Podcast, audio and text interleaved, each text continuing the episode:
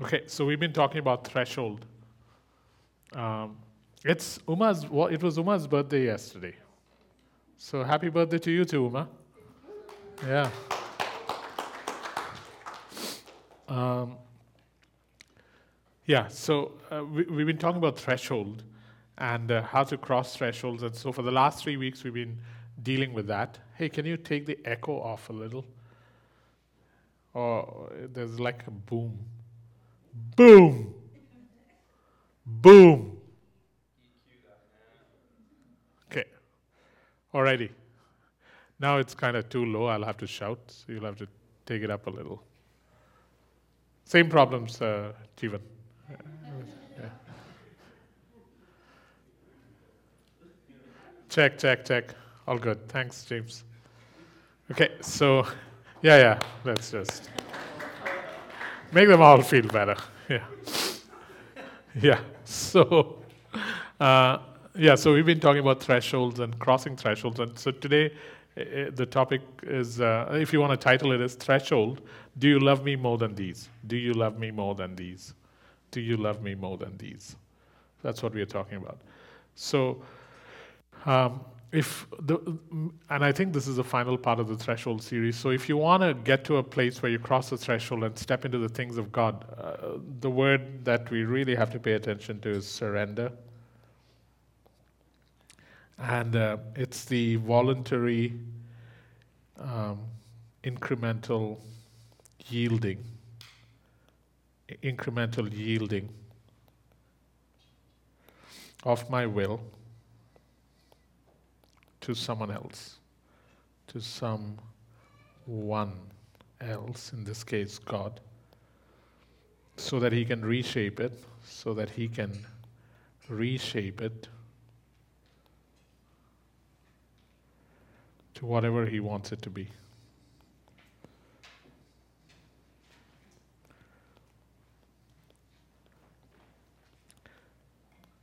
So,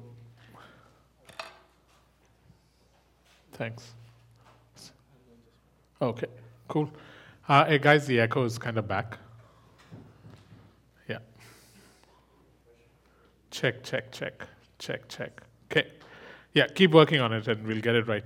So, uh, so if if I want to cross the threshold that I'm at and that God is asking me to step over, so that He can take me into a much larger room where He has new things to do, then surrender uh, is the last thing we want to deal with because it is the voluntary, as in willfully done, incremental, as in continuously increasing, yielding of my will to someone else on a human level, but in terms of us and God, it is yielding my will to someone else so that He can reshape it to whatever He wants me to be.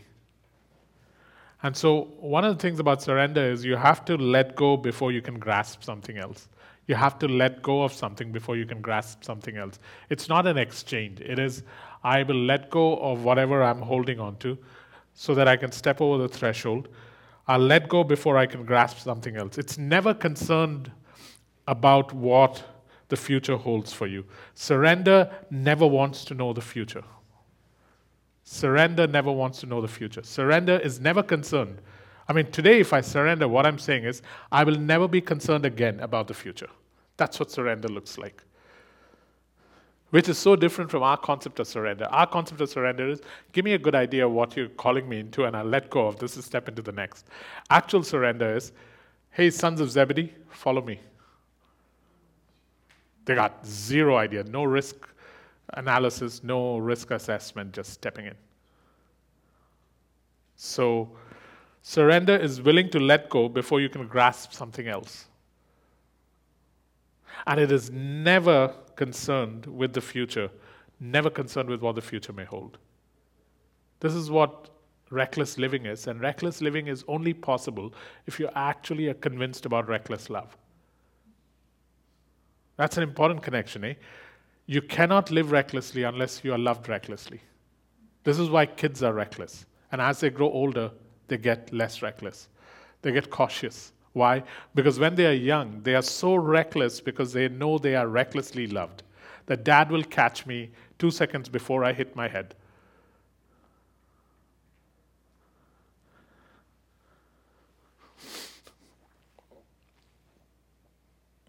The other thing about surrender is once you surrender, you do not afford yourself the luxury of asking any questions.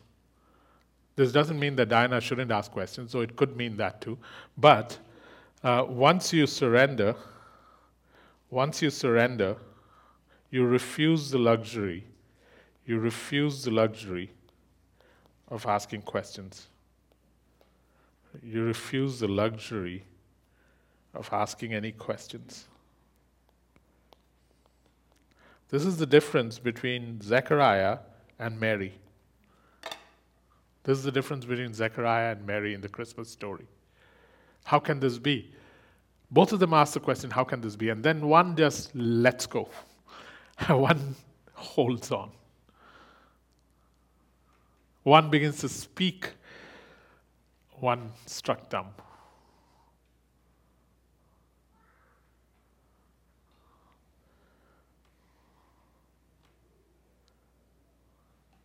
Any questions on that one? That's a pretty big step, eh? The get, refusing the luxury of asking questions, saying, "Explain this. Tell me what's going to happen next. Why did you ask me to do?" Well, you give up the luxury of that. You are no longer asking it for the sake of knowing. You're asking it in conversation and relationship. It is no longer for your sake. It is out of relationship. There's a difference there. There's, there's asking questions because you need to know. And then there is asking questions because you have a relationship and you want to know the person's mind, not your pathway. There's a difference.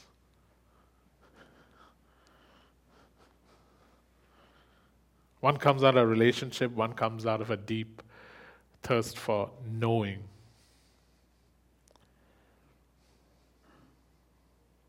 Surrender is to the will of Christ. Surrender is to the will of Christ. Surrender is surrender is to the will of Christ and to the will and direction and to the will and direction of Christ through the body. Of Christ through the body. It's not one or the other, it's both. So often Christ will lead you um, to his will as you surrender to his will, he'll lead you. But there's also this part where Christ ref- will sometimes, please, uh, people have said that when I say this way that I'm teaching heresy, I'm not. Christ leads us personally, but Christ refuses to lead us without using people. I am not saying for a second that the Holy Spirit does not lead us. I am saying that the Holy Spirit will use people to lead us so that we are dependent upon people. That's not a wrong teaching. So Christ leads us, as we surrender, Christ leads us to his will directly, personally. And then Christ leads us to his will and gives us direction through the body when we surrender. Case in point, Acts chapter 13. They're, they're sitting together, they're worshiping, they're fasting. And then Christ, through the body, calls out Paul and Silas, Paul and Barnabas, because here were a bunch of guys that were open to whatever God wanted to do. And God now uses the body to speak to them to lead them to where they need to go. There are many instances in the book of Acts. Acts 15, it happens again, where Christ expresses his will and direction through the body. So when one begins to take one's instruction only from the Holy Spirit, one does not surrender oneself to Christ fully because you cannot separate Christ and the body. Any questions on that?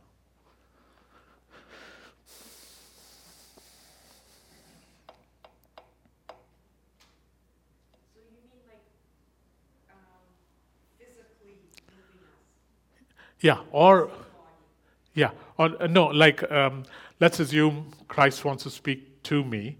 He will speak to me personally, but very often he'll use you to speak to me so that I never operate as a solo maverick operator, so that I'm always dependent on you. So, a lot of what God wants to speak into your life will come through the body, through the people around you. Yeah. Through the body of Christ, sorry. And this is difficult because it's easy to surrender to Christ, it's not easy to surrender to the body of Christ. It's easy to surrender to Christ. He's perfect, He's invisible, but it is not easy to surrender to the body of Christ, which is visible and very messy. Pardon? I can't hear you. Flawed and covered with warts. Yeah.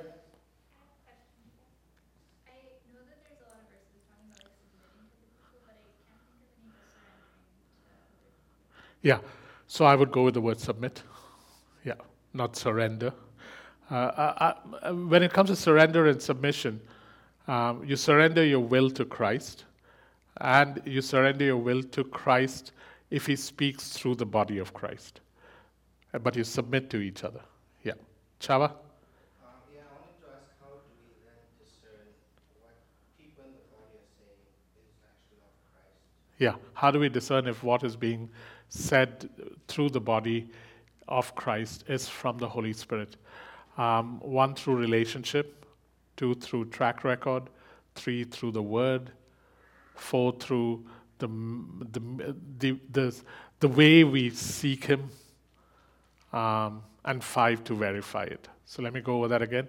How do I know that what is being said to me through the body is actually of the Holy Spirit for me? One, uh, through the word, I, I don't know the order.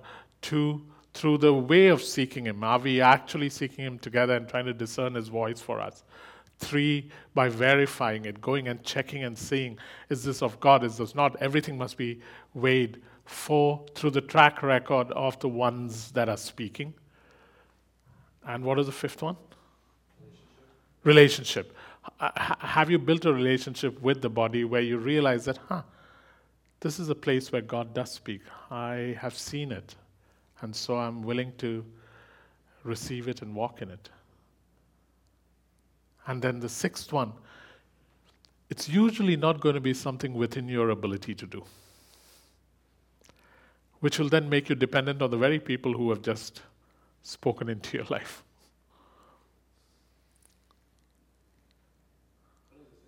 Sixth one is, it'll be like James, I want you to go to Timbuktu and meet uh, another James in Timbuktu on street on a street called Straight, and he's blind and go touch his eyes and say to him, "See."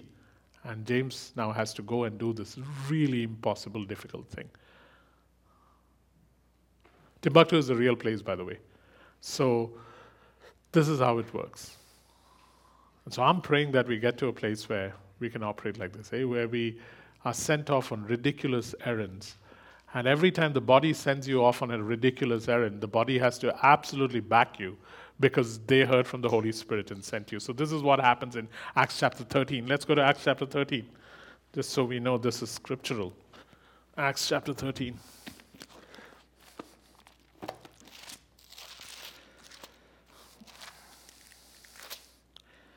In the church at Antioch, there were prophets and teachers Barnabas, Simeon called Niger, Lucius of Cyrene, Manaen, who had been brought up with Herod the Tetrarch, and Saul. While they were worshipping the Lord and fasting, the Holy Spirit said, Set apart for me Barnabas and Saul for the work to which I have called them.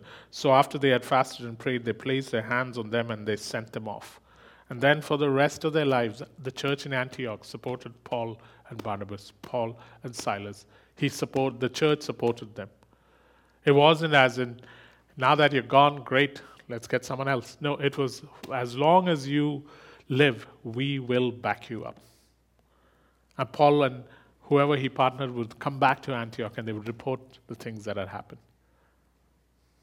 Is that what you mean by becoming dependent on the body? Yeah. Yeah. Um, the intent is to be God reliant and body dependent. God reliant and body dependent or body, body reliant, God dependent. You can use those words however you want. I need to be God reliant or God dependent and body reliant or however, however whichever work. It is both, it's not one or the other. I mean, I'm sitting here while worship is happening and weeping because this morning I had another worship. I was leading worship in New York via Zoom. And uh, I was saying to myself, there were three people, and it was the same way we started Acts 29. And I'm not even singing, I'm listening to the voices in this church, and I'm thinking of 16 years ago with Chris and Heidi, and I'm thinking, how do you do this? How do you bring it thus far? And I'm thinking to myself, I could leave today and not come back to Vancouver, and this church would flourish because, oh God, you have raised people and you have put them in place. And this church is yours. You've done this. And I marvel at this. But the only reason it has become what it has become is because one has to be dependent on people. Everything that's happening around the world, be it in India, be it in New York, be it in Dubai, be it in Bahrain, be it in Lithuania, be it in the UK, be it in Australia, everywhere it is because this body took over.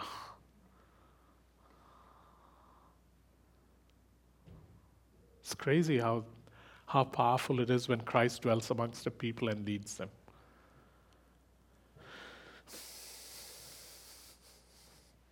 Any questions, guys? Whenever I say body, I mean body of Christ. God never forces a person's will into surrender. God never forces a person's will into surrender. He never forces it, he never begs. But he waits patiently. The only problem is, as he waits patiently and you don't yield, time goes on. And as time goes on, you have less time to do things. So let's say I'm supposed to yield today, and I yield three years down the line, and let's say I've got 10 years to live, then I've got seven years now to do what I'm supposed to do when I could have had 10. God won't force his will, God won't beg, not because he cannot beg, he just doesn't want to cajole me, to coax me into anything. He just lays it before me and gives me an amazing opportunity to step past thresholds into the things he wants. And then he waits patiently. And most of us delay because we are afraid or because we walk by sight and not by faith. We have different reasons, but he has the ability to um, uh, give back the years the locusts have eaten, but when the delay gets longer and longer and longer, then you run out of time. But He waits patiently. And He does with you the best you, He can in the time that you have. Still.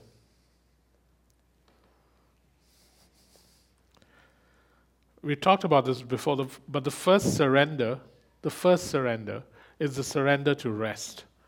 The first surrender is the surrender to rest.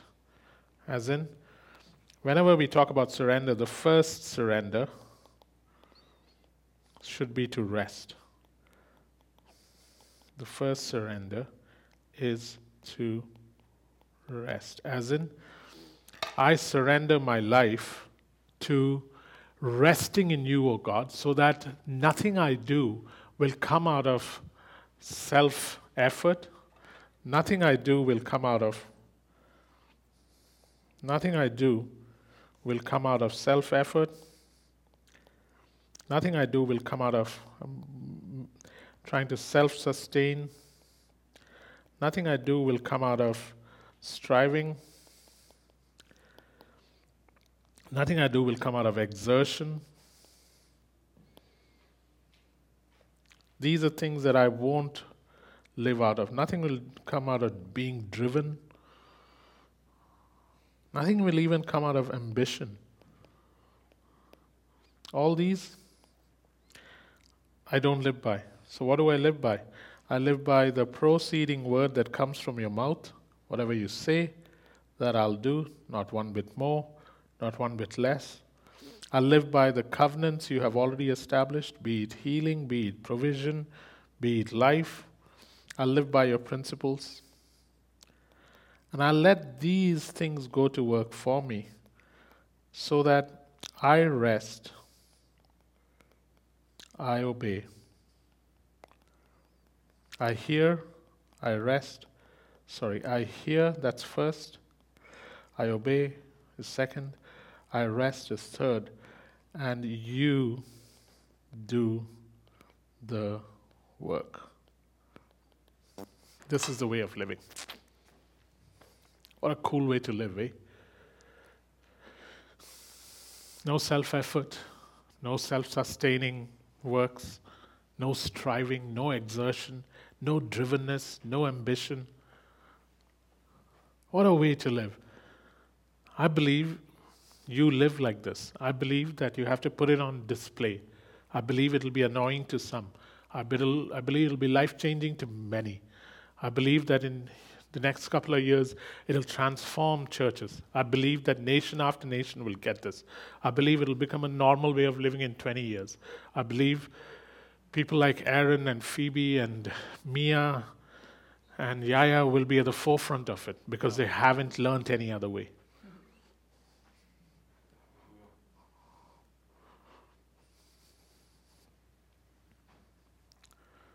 Any questions? So it becomes very simple. Every day you get up, you hear, you obey, you rest. You only do what you're asked to. You're not even concerned about the outcome. You're only concerned about. I don't want to share this, but I'll share it. Really don't want to share it because I want to hold on to it and say it's mine, mine, mine, mine, mine, but it's not, so I have to share it. So, is something that I've been using for the last little while. Really helpful.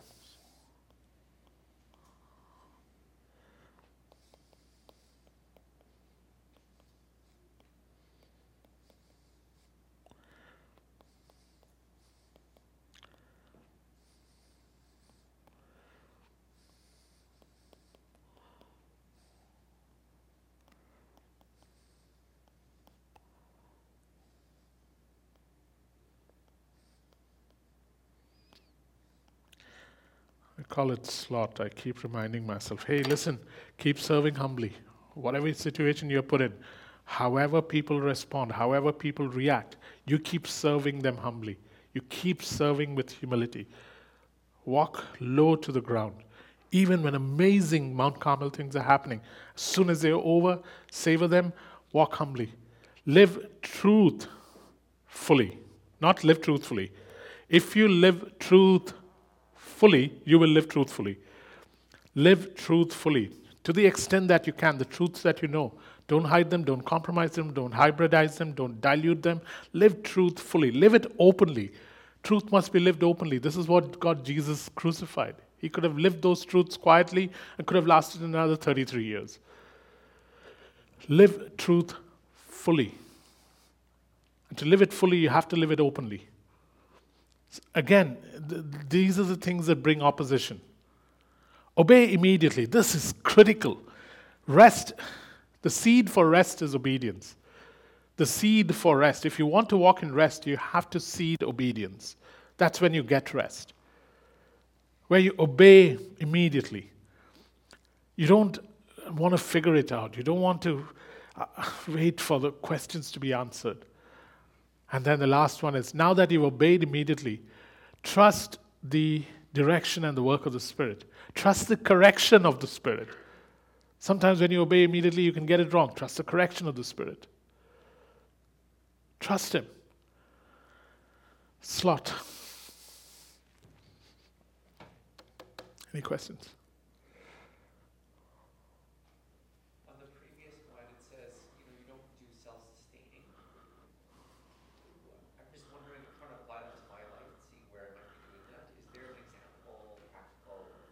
Self sustenance is basically a means of controlling outcomes, controlling situations. That's how self sustenance works. So God says to uh, Israel, listen, uh, I don't want you to bake bread. Why? Because baking bread in those days was a means of self generated sustenance. It is you control the day, you control what is made during the day, you control how the day goes. God is saying, leave it to me. Give up Give up trying to provide for yourself. Give up trying to secure your life. Give up trying to, all these things that we do to sustain, secure, provide. Let go of it. it does, it's not the absence of a work ethic. It is that, let me take care of it. You do what I ask you to do, and it'll work out. It's, it's a surrender. Surrender at the end of the day is surrender of control. It's a scary thing. Only children do it, which is why the kingdom is made up of them. It's a very cool way to live if we get there. And you get there by practice. The second surrender, the second surrender is to is your right to yourself. The second surrender is your right to yourself. Is your right to yourself. What are we talking about here? We're saying if we lived like this, we'll cross thresholds at the speed of light. The second surrender is your right to yourself. Matthew 16 24. If you want to be my disciple, you must give up your right to yourself. If you want to be my disciple, you must give up your right to yourself. Matthew 16 24. If you want to be my disciple, you must give up your right to yourself. And who do you give up your right to yourself? You give up your right to yourself to me, not Jacob, God. Although I wouldn't mind it either. But um, so, Matthew 16 24. If you want to be my disciple, give up your right to yourself to me, says God. This is the essence of divine ownership. If disciple, if, if being a disciple is divine ownership and divine sonship, then this is the essence of divine ownership. How, how best to describe a disciple? A disciple is one who is divinely owned and divinely fathered. You're a divine son and a divine servant. So, this is the essence of divine ownership, where you give up your right to yourself to somebody else. Go think about it, eh?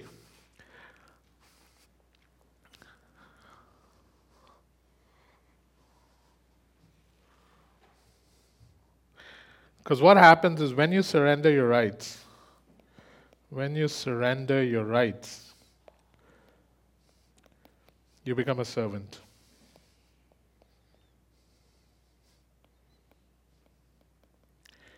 He can use wherever he wants.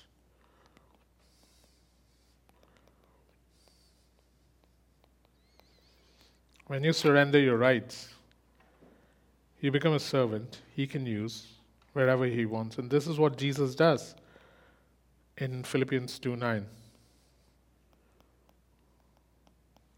As in, even though he was a son and was equal with God, he did not grasp onto that equality as if it was something to be prized or possessed, but he gave it up and became a servant.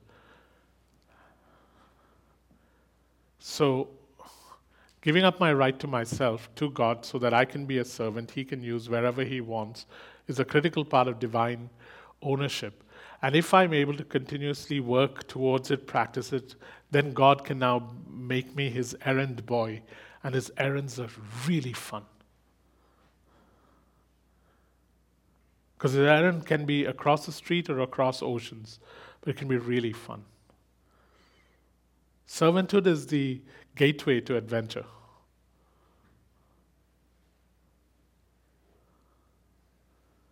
Servanthood is a gateway to adventure.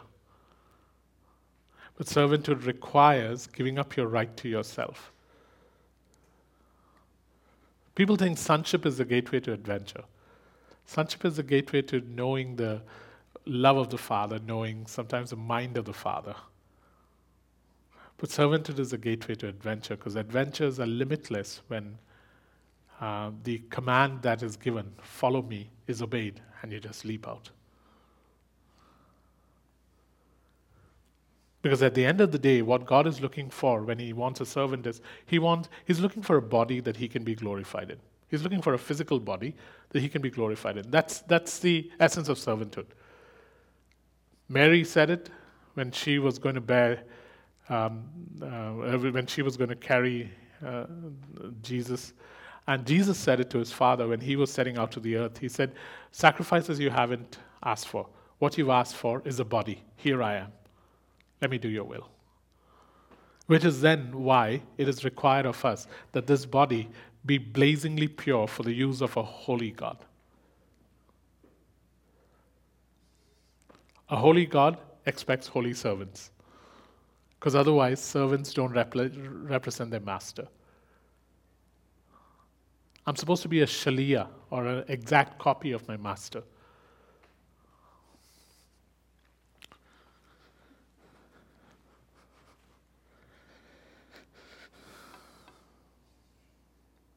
This is where it gets difficult because eh?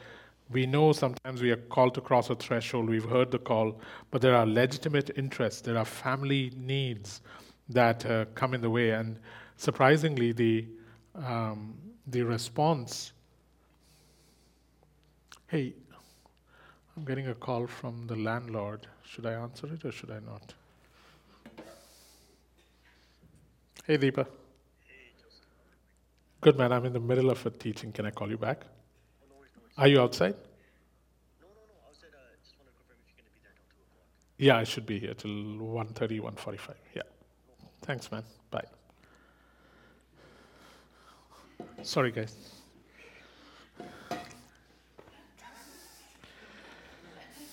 Pardon? Landlord of this. yeah. Pardon?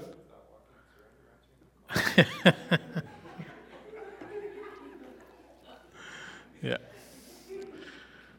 Well, um, I'm so glad you know these lines for yourself. This is called self probation now. People don't even get people don't even get thrown into probation. They just say, "All right, probation for me."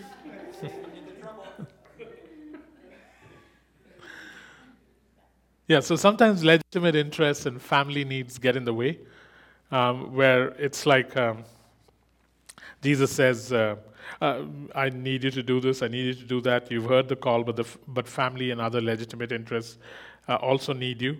And strangely enough, you would think there's some sympathy there, but Jesus says, Well, then you cannot be my disciple. I wanted to put a, that face, that emoji with the teeth showing like this after this sentence. It's like, Really, Jesus, you gave me a family. I got family things to attend to. I've got interests and things that I need to take care of. I've got farms to take care of. And I, I come and tell you that and expect some sympathy, and all you say is, You cannot be my disciple? That's the best you can do, Jesus? That's how that's how hard discipleship is.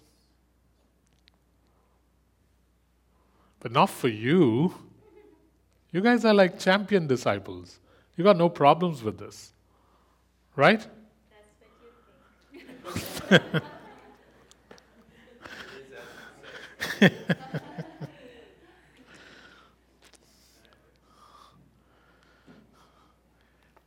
know, Colossians 3 talks about hidden in Christ or hidden with Christ. That we are hidden with Christ. Hidden with Christ or hidden in Christ is a condition of surrender. Is a condition of surrender. Is a condition of surrender. To the point where you no longer pay attention to what folks think is important in life.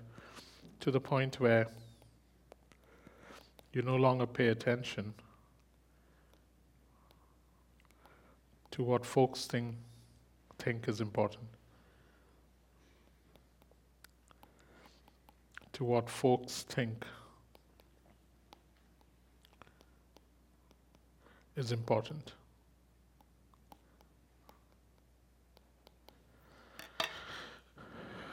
Where you're so hidden in Christ that his interests have become your interests. You're not interested in the things he's not interested in. And he's super interested in a lot of things. Eh? So don't think that this will make your life boring. There is nobody as interested in things as Jesus. Look at the variety, man. Look at, look at how easily he could have finished creation in a day by making everything black and white and putting permanent trees that don't change colors, just stay there forever. We'd have no problems with old earth and new earth issues because there would be no rings, there would just be a tree. No seeds. No need of flowers, no pollination, no nothing, just black and white. It'd be so perfect. But instead, he goes into seven days of creating and makes things and butterflies and Surrey and White Rock and I mean,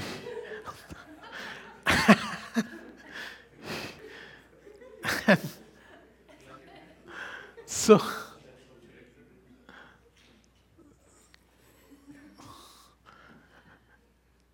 hidden with Christ is a condition of surrender. I was really thinking of this. Father, can I get to a place where I'm so hidden in you uh, because your interests have become my interests? And you are highly interested in a lot of things.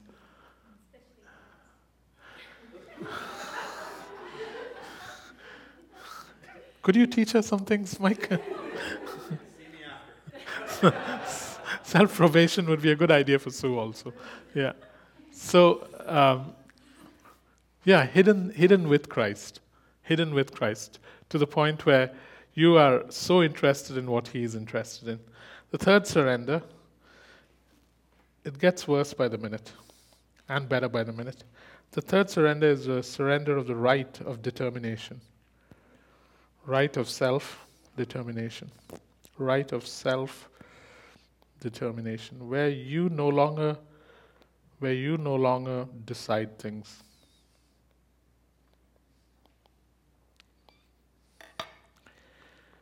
It is when you, you begin to want what your will does not want because you love someone else more than life itself. It is when you begin to want what your will does not want because you love someone more than life itself. Like if I had a wife who I dearly loved and she had a cat, that's how I would describe it. when you, so what happens then is you begin to want what your will does not want because you love someone else more than life itself. This is, this is, this is why Jesus said in Luke 14 26, he says, If anyone comes to me and does not hate his own life, he cannot be my disciple. If anyone comes to me and does not hate his own life, Luke 14 26, Sheldon. Uh, if anyone comes to me and does not hate his own life, he cannot be my disciple. Where I begin to want what my will does not want because I love someone else more than life itself. This is what Jesus did when he said, Not my will, but yours be done. And the moment you get to this place, God begins to give you real life. I give you life. Jacob, you have given up your right to even determine what you want. Well, then, let me give you life. It is the kind of life that some of us have occasionally tasted, where despite everything that was screaming inside you, screaming outside you, screaming around you, and people around you saying no. You decided that you will say yes to what you knew God was saying. And such a rush of life comes into your life. If you haven't experienced it, time to try it.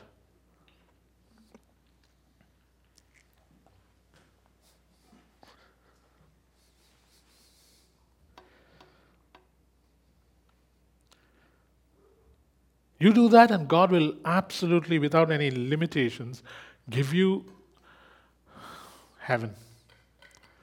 He'll give you heaven because there's nothing else left now. You've given everything. It's an exchange heaven for earth. You've given up everything here on earth. You've given up your striving self sustenance. You've given up your right to yourself uh, in terms of being willing to be a servant sent by Him anywhere you want. Now you're giving up your right to even self determine. It is the most precious thing to a human self determination. What we don't realize is salvation is the end of, the beginning of salvation is the end of self determination. The beginning of salvation is the end of self determination. I no longer live, nor do I belong to myself. This is not taught when we get people saved. I no longer live, and I do not belong to myself.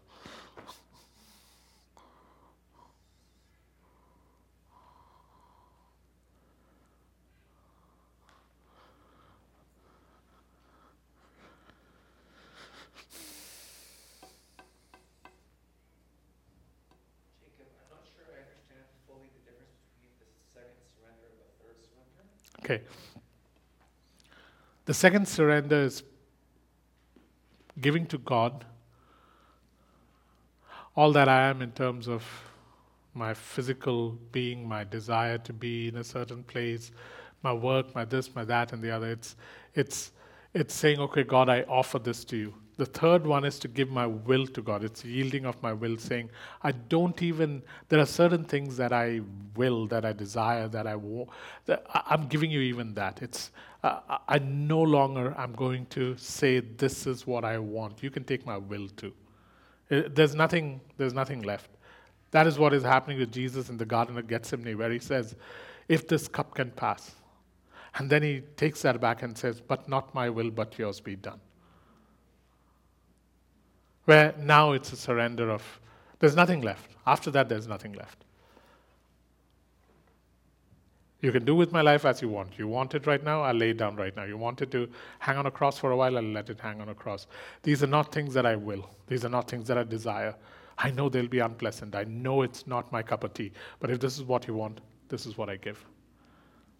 After that, there's nothing left, which is why then heaven is the exchange you get. Everything of heaven flows through you, becomes yours. It is limitless.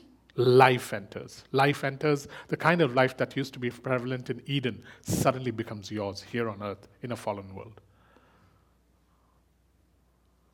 Sometimes, sometimes when you do these things, you can taste it. I've tasted of this kind of life where suddenly you go back to this place called Eden and all the essentials that Adam had in Eden become yours because you're absolutely free and nothing is held back. There is nothing held back, it is completely God's.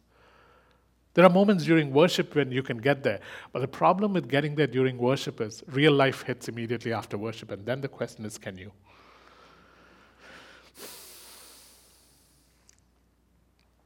Any questions?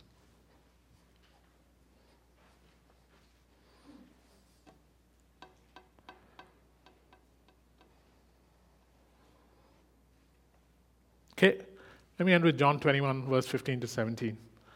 John 21, 15 to 17.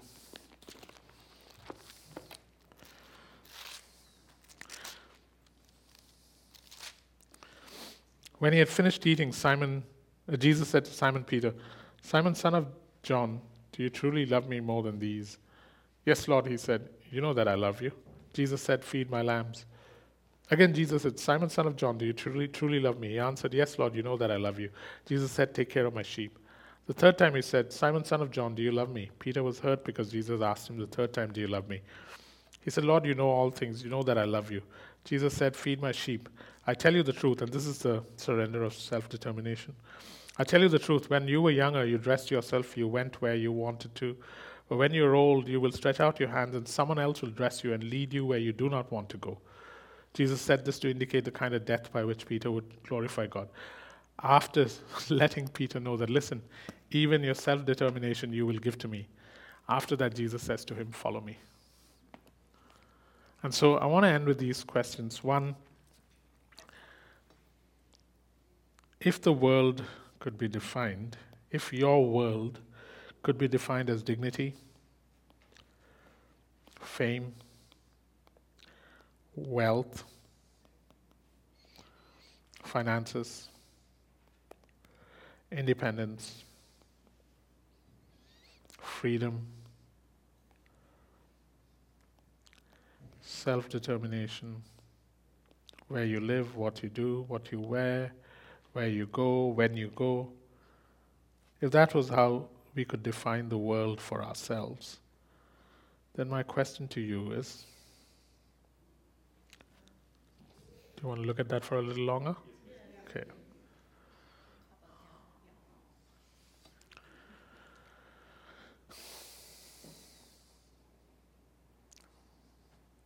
If you gave, if, if the world is your ability to deliberate where you live, where you go, when you go, how you go, what you do, if that is what can be defined as the world for a believer,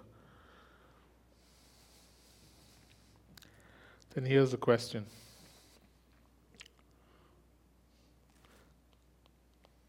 Do you want to gain the whole world?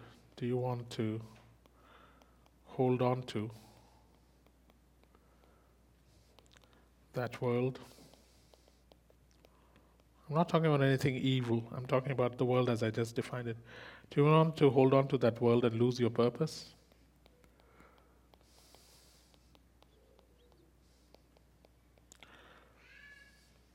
Or do you want to lose that world and gain God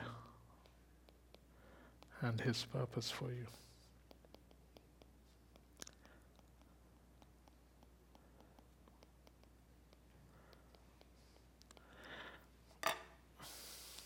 That's the exchange we are looking at. Hey, Jacob, are you willing to give up all that and gain God and His purpose for you, or do you want to hold on to that? And that's a question you must ask yourself because that's where this church is being led.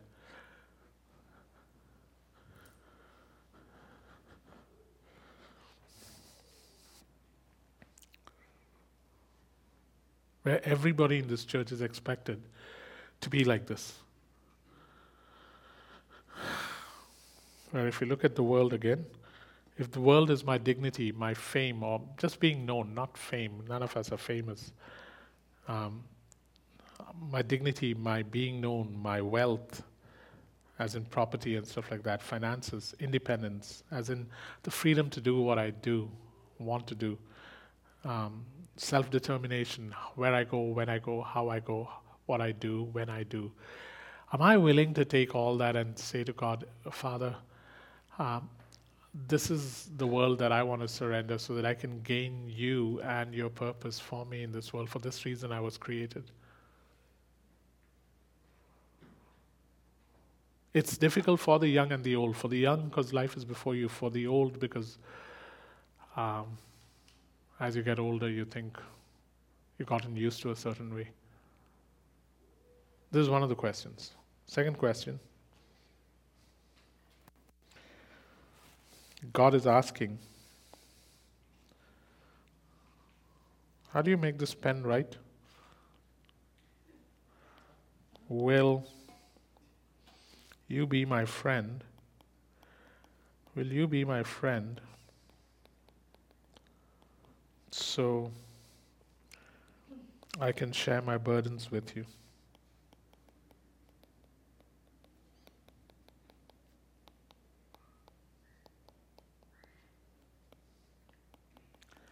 Will you be my friend so I can share my burden with you? For people, cities, nations, situations.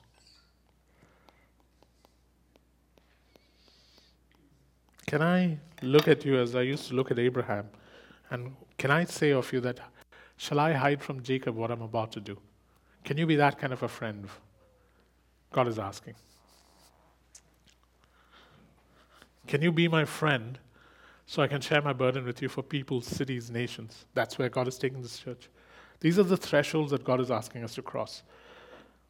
But it, and these teachings are supposed to change our mind so that um, once our minds are changed, our hearts, which are willing, can now give our feet the ability to move. The heart is willing, and when the mind changes, the feet move. I do not doubt the willingness of your heart, but I question the strength of my mind to give my feet the ability to move. I want to be God's friend so he can share my share his burden with me, saying, Hey, I got a burden for this person. Can I tell you about him? I'm willing to tell you about him because this is important and precious, and the person or the city or the nation is precious to me. I want to share it with you because I've found in you a willingness to just surrender to me and let me be all that I want to be through you. Can I do that through your church? Can I do that through my church that I placed you over? Third question.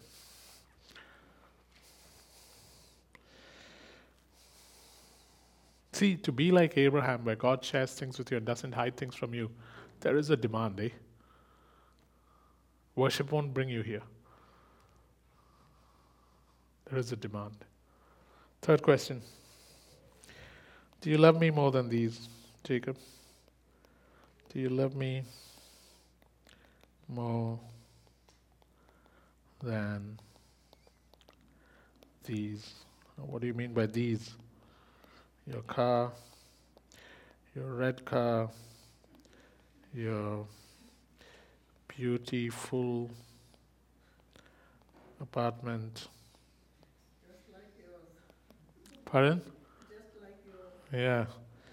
Your money, your ministry, your job,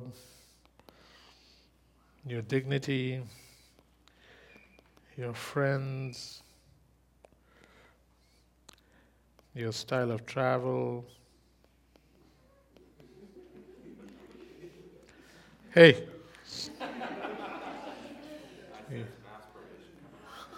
Your culture, your traditions, your family, your children.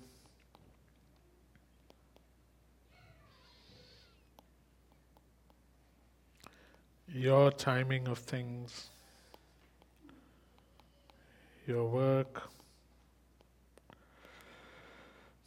your wife or spouse. Are you Jacob? Do you love me more than these? Be careful, eh? One of the things that is very problematic with teachings is if you actually receive a teaching, God tests you to see whether you actually walk by the teaching.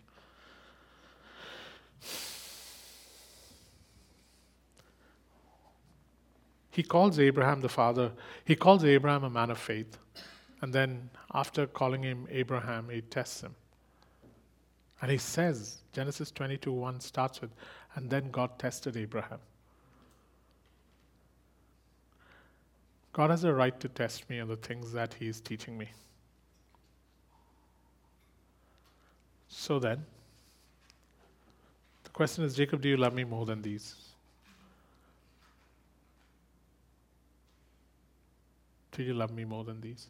And it's a frightening thought to think that things can become so important to me that I may love him less than these. A car, you love love you love him less than the car, you love him less than your apartment, you love him less than these things. That, that'd be absurd. But this is where we are at. How do we know the things we love when we struggle over it? My thing is, will I struggle? God is not interested in taking things away from me. He's the one who first supplied it. Here's the crazy part He supplied it. So this is not something I got by doing uh, side deals, um, selling stuff. Uh, these are things that these are things that I received from God. Now, having received his, his question is, are you going to struggle over any of these, Jacob? Because if, if there's a struggle, it means that there is strength in these things over you.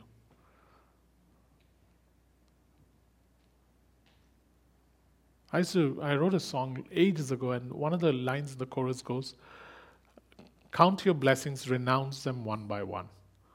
Not count your blessings one by one, count your blessings and then renounce them one by one and follow the Lord your God.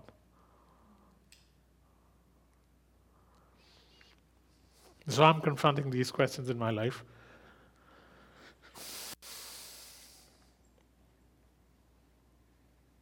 And you have your own list.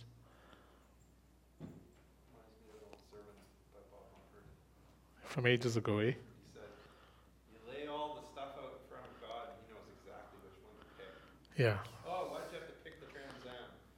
yeah, yeah.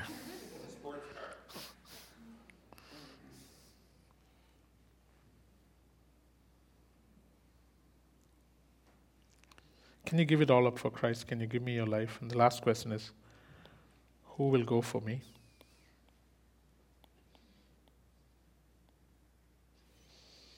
Will you go for me?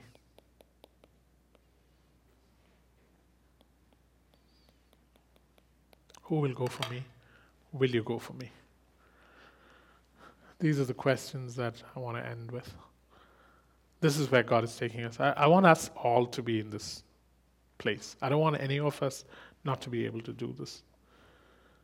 This kind of surrender is the only thing God is looking for. He, he, once we get to this place, if anyone gets to this place, your talents and your gifts do not matter. Because all of God turns up. His entire life shows up. It doesn't matter. If you can get here, it, it is, let me put it this way. The people that are actually used by God powerfully without being known at all will be guys like this. And they'll be first. And many who are first will be last.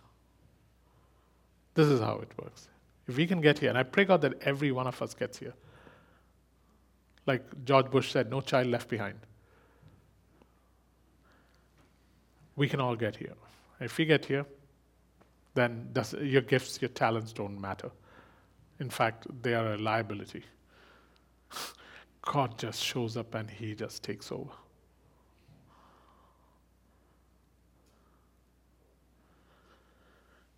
Any questions, guys?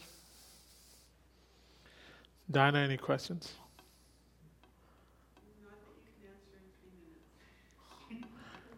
Okay.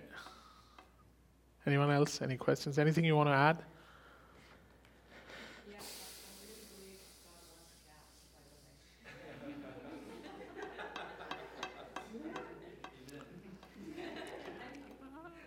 I give up my right to self determination. Would,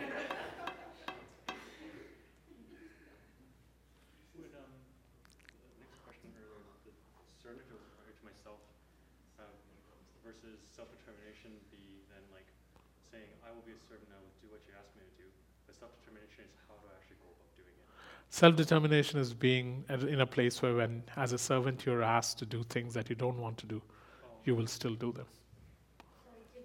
Yeah, his question was so um, if the second surrender is to be a servant, is self determination, uh, what, what does self determination look like? I'm saying it is getting to a point where, as a servant, I'm saying that you can ask me to do things that I did not sign up for initially and that I don't want to do, but I will still go ahead and do it because you're asking me to.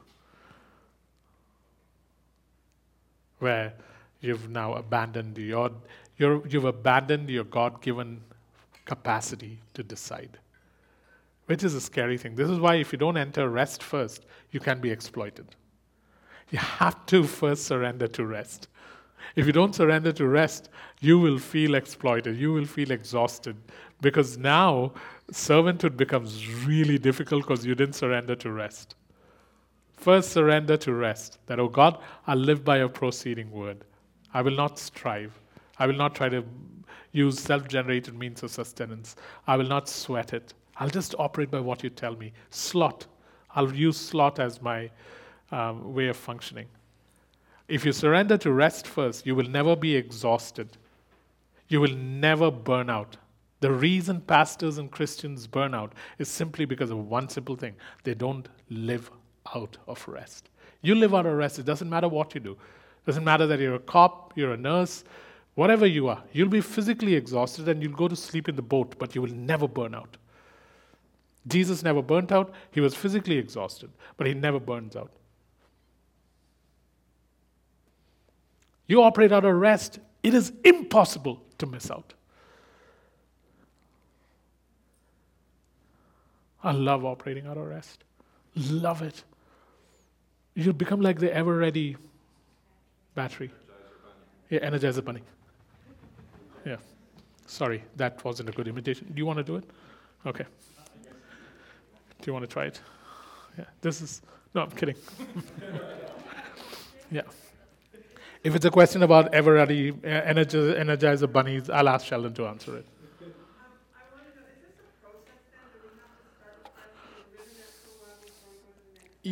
Yeah, I think it's not a process. I think it can all happen together. But I have to keep rest as the first step. It's like building a house. It's not that you build only one part first. After the foundations are laid, you keep building different things at the same time so the house comes together the same It's literally like that.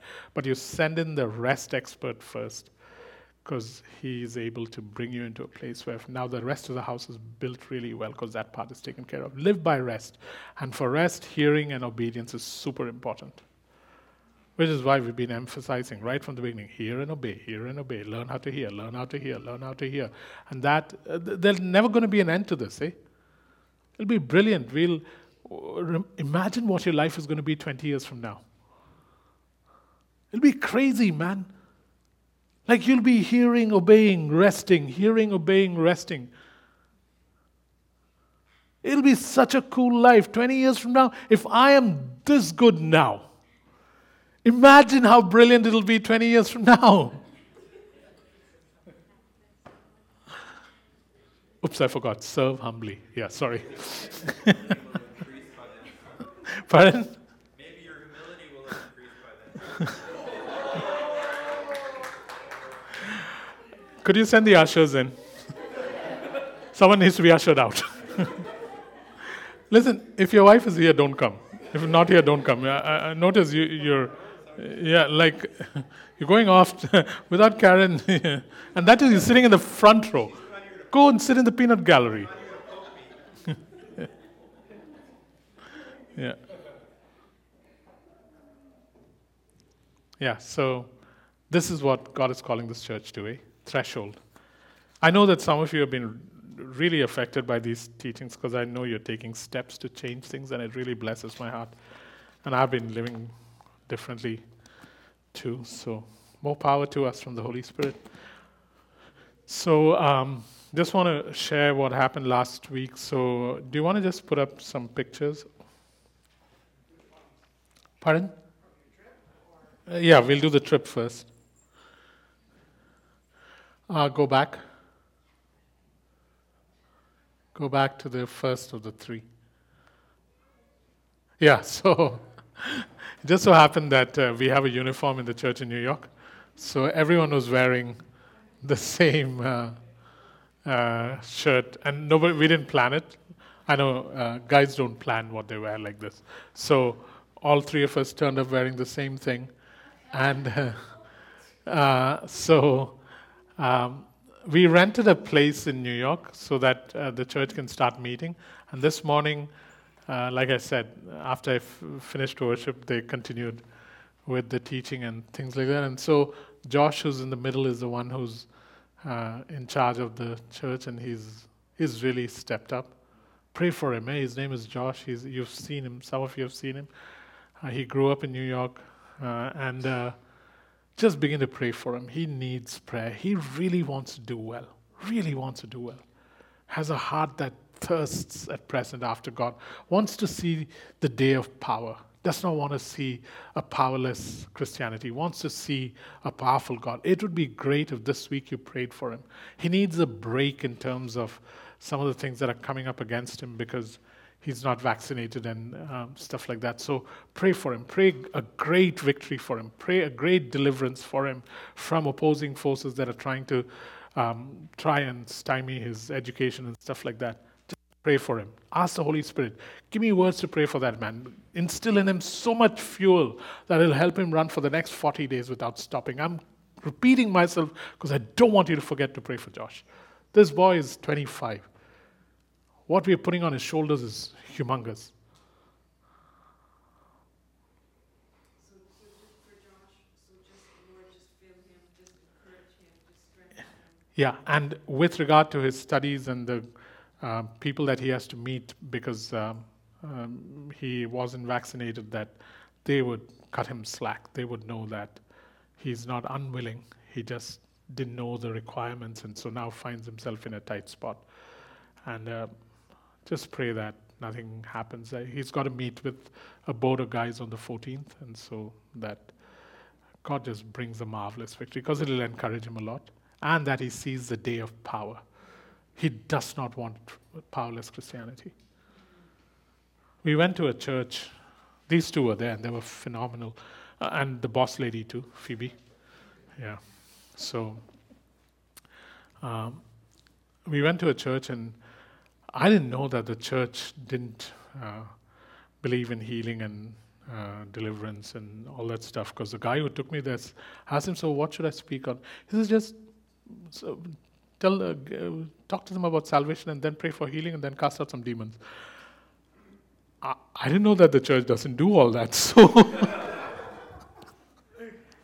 so we went in there, and uh, Jane and Sheldon were supposed to um, lead worship, but uh, they realized quickly that that was not going to be how it was going to be. And I didn't know better, so I went and preached and talked about healing and salvation and deliverance and stuff like that. And I remember one lady, and this really made me feel so bad. Really, uh, an older lady, she got up and she said, So you're telling us about healings and miracles in other countries. Tell me, does this thing happen in North America? I I thought to myself, they really don't believe that it happens in North America. and I told her a story, and then I wanted, I wish I'd called Josh up because he had prayed for a lady who had a tumor. In a, mm, uh, like there was the MRI showed a tumor. He prayed, and then two days later the tumor disappeared. I wish I'd remembered all the stories, but you suddenly realize that hundreds of people there who go to churches and they don't believe that God is alive, God does anything. And each of you could have gone up there and spoken about a healing in your life because there, there's not a person sitting here right now who hasn't had a healing in your life. It's just crazy. And to go through years of church without any healing, any deliverance, any salvation, anything miraculous. Crazy, eh? So we prayed for Josh and um, um, put him in place, and then Phoebe wanted to know what was happening. I don't know why. Phoebe can say Evan, she can say Josh, but she cannot say Jacob. She still says KK. I think your parents are not helping her at all. if you can say Evan and Josh, you can say Jacob. But uh, and then the th- we rented a place, so these guys were meeting there today, and uh, that was the place. So they got a place to meet in, and uh, those were the three pictures from New York. Anything else? Ah, this is such a cool story. I love this. I need to share it with you because you guys are involved in this. So, when I go to these places, I walk huh? Because I have no choice. So, I was walking in Central Park and I felt the Lord saying, Listen, I want you to go down this particular road. And there are thousands of benches in Central Park. I said, I want you to go and I'll tell you which bench to sit on. So I walked, and thank God the bench wasn't far. And so this time God was merciful, not like Mongolia. And so went and found a bench and sat on it, and uh, waiting to see what God had to say. Then he said, uh, "I want you to look at the inscription on the bench." I was like bawling like a kid. Here's what he said. Here's what's written on the bench. Thank you for being you and the joy you and your children give us. Thank you for being you and the joy that you and your children give us. What are the odds of finding something like that on the thing? This is what I meant working things together as a body. Thank you for being you. That, that was for me. Thank you for being you. Got it? okay. Thank you for being you. And then the second part, and the joy you and your children give us. What a pat on the back, man.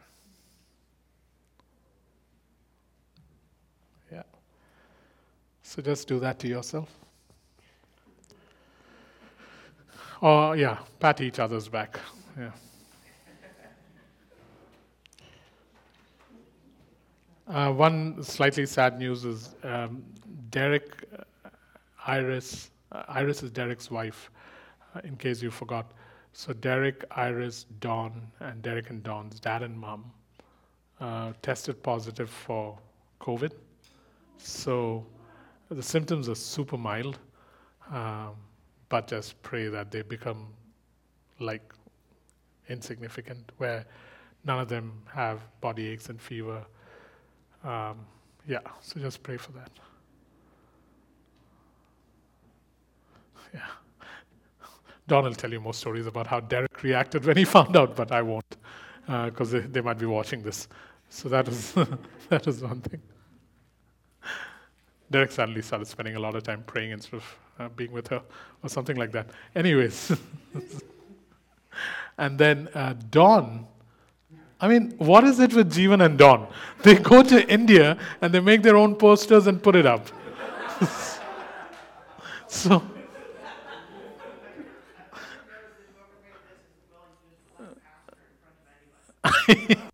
I mean, uh, the, uh, I, I, told Don, Don, why is it that Jeevan and you do this? So Don's response was, Jeevan makes his own posters. This was made by someone else.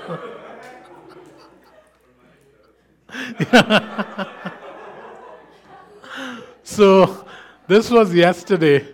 Uh, youth revival, the Lord is in our midst as a blazing fire, catching fire, word from Don John of Canada. So, so, so the boys are doing well. and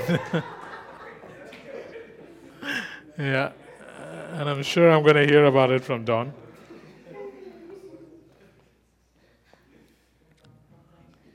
Um, other than that, I'm going off to uh, Dubai on Tuesday and then Bahrain. Two days in Dubai, five days in Bahrain. I'll be back on the 21st.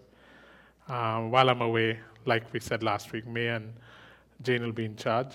And uh, just remember to pray for Gillian. She leaves for Lithuania in two days, and then the UK, and then back.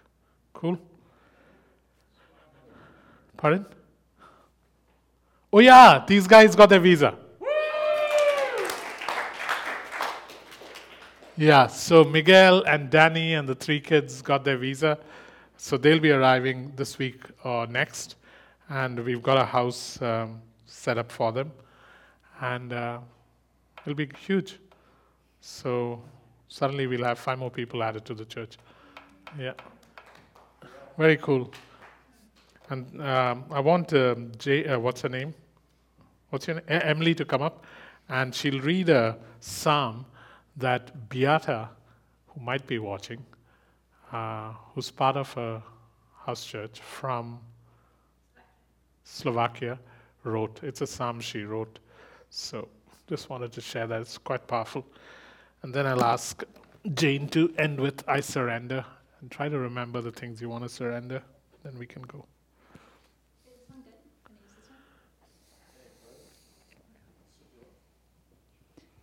Check, check. Okay. Oh, how much I love you, Lord. I talk to you all day long. I give you thanks. I praise your name. For you are worthy. You are my strength. I am in distress. My heart is troubled. My body is weak. Feeling lonely and sick, I'm so dismayed, searching for your face. How long, O Lord, how long will I have to wait? But you are my God, the only God who forgives our sins and heals our diseases. Jehovah Rapha, everlasting and almighty, show us your mercy, deliver us from evil. I trust in your name, that your hand is with me. I hide under your wings, my gracious God and my shield. By your wounds we are healed. You died for us so we can live. You purchased us with, purchased us with your precious blood. Thank you, Lord Jesus, my Savior, my God. Thank you for your love for waiting for me, being so patient, so kind and forgiving. I will never forget what you've done for me. You are in my heart, forever with me. I love you, Lord. I bless you, Lord. I am filled with so much joy, love, awe, and hope. Okay, can you read it one more time and we'll just listen to it one more time? Oh, how much I love you, Lord. I talk to you all day long. I give you thanks. I praise your name, for you are worthy. You are my strength. I am in distress. My heart is troubled. My body is weak. Feeling lonely and sick, I am so dismayed, searching for your face. How long, O Lord? How long will I have to wait? You are my God, the only God who forgives our sins and heals our diseases. Jehovah Rapha, everlasting and almighty, show us your mercy, deliver us from evil. I trust in your name that your hand is with me. I hide under your wings, my gracious God and my shield.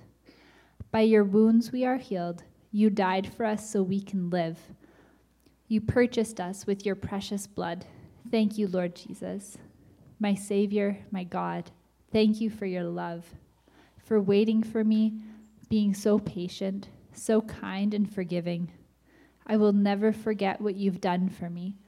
You are in my heart, forever with me. I love you, Lord. I bless you, Lord. I am filled with much joy, love, awe, and hope. Cool. Hey guys, before the song goes up, can you just think of what surrender will look like you, look like for you before we sing this song? Just take a minute or so.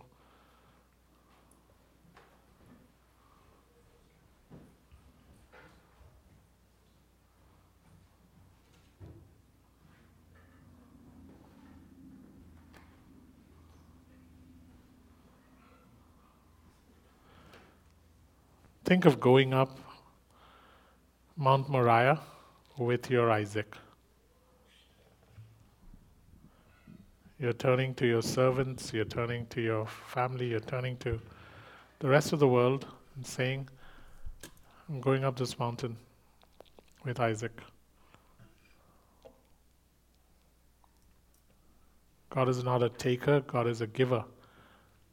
So you're going to be a giver too as you go up the mountain. What Isaac are you laying on the altar?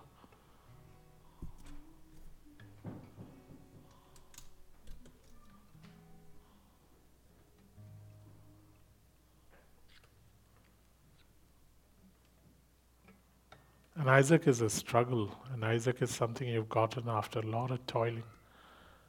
And Isaac is precious.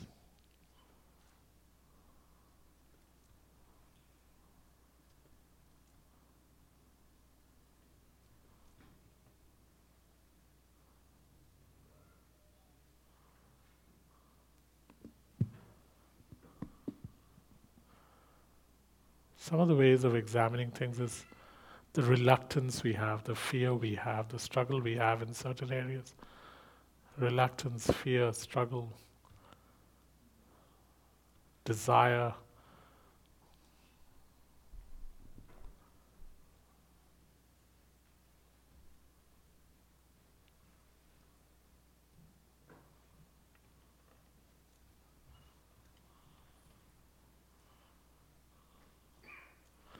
And then lay it as a gift, lay it humbly. Don't throw it.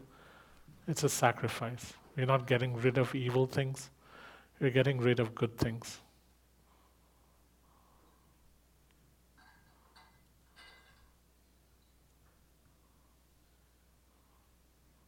Lay it humbly on the altar.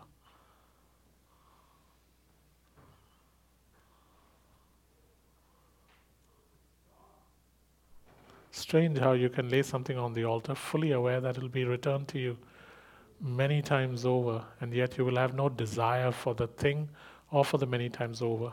It's not important anymore.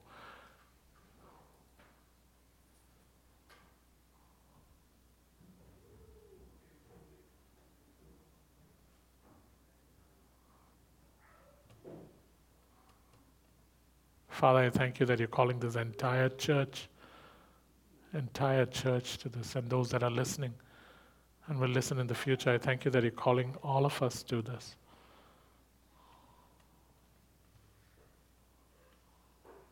Beautiful, Abba. You must have yourself a people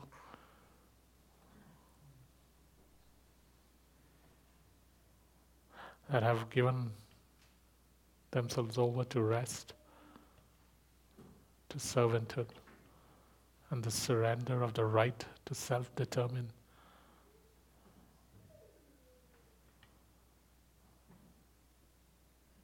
Do you love me more than these? Ask us about that piercing question as we sing now. Uh, I don't even know if we should sing. Uh, they'll sing Abba and we'll listen or sing or do. I don't want this to become a song. I want this to become. I want this to become Psalm 130. I don't remember where it says. Um, Test my heart and see if there be any wicked way in me. Cleanse me from every sin and set me free. Okay, Lord, I'm done.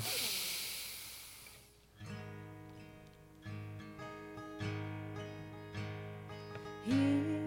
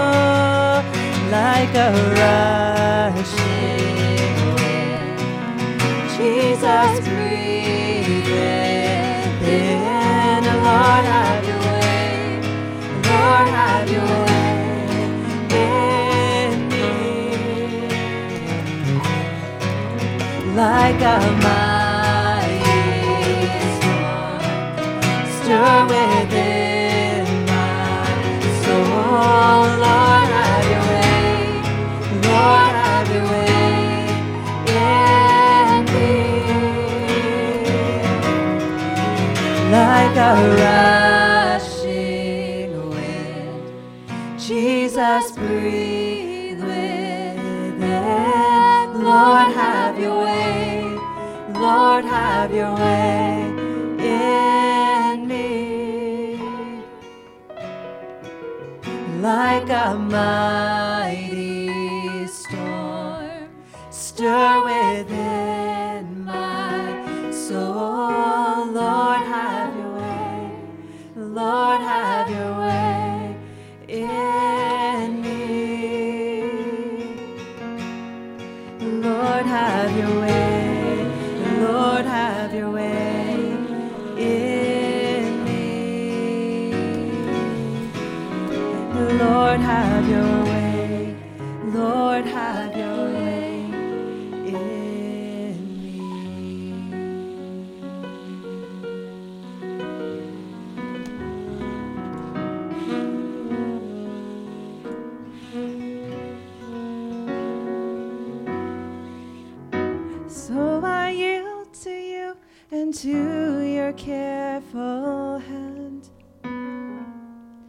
Cause when I trust you, I don't need to understand. So we yield to you and to your careful hands. Cause when we trust you,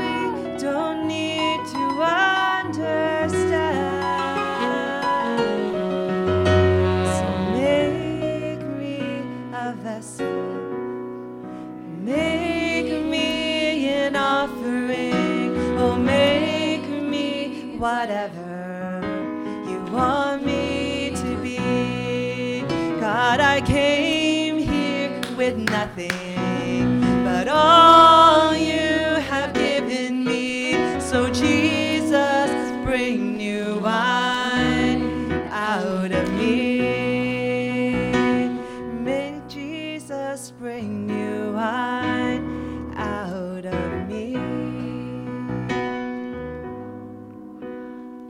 came here with nothing, but all you have given us, Jesus, bring new life.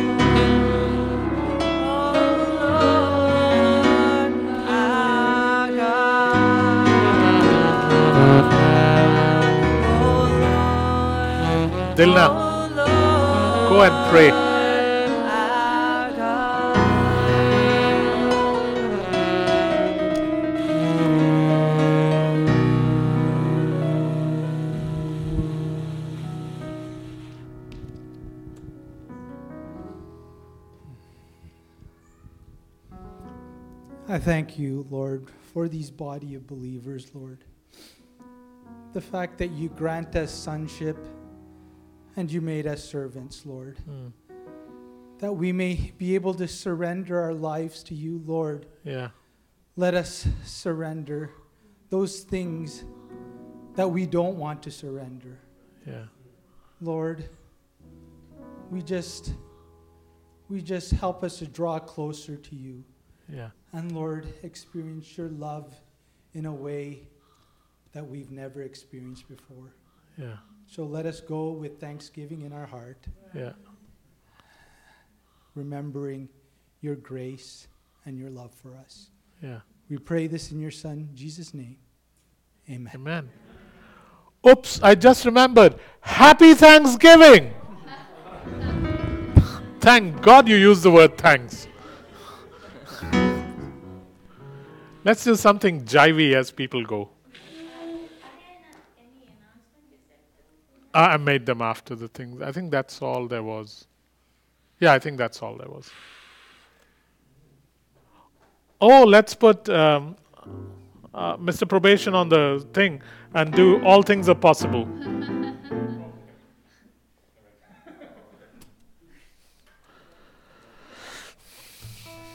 this is what happens when we end early. Got to fill up time. Yeah.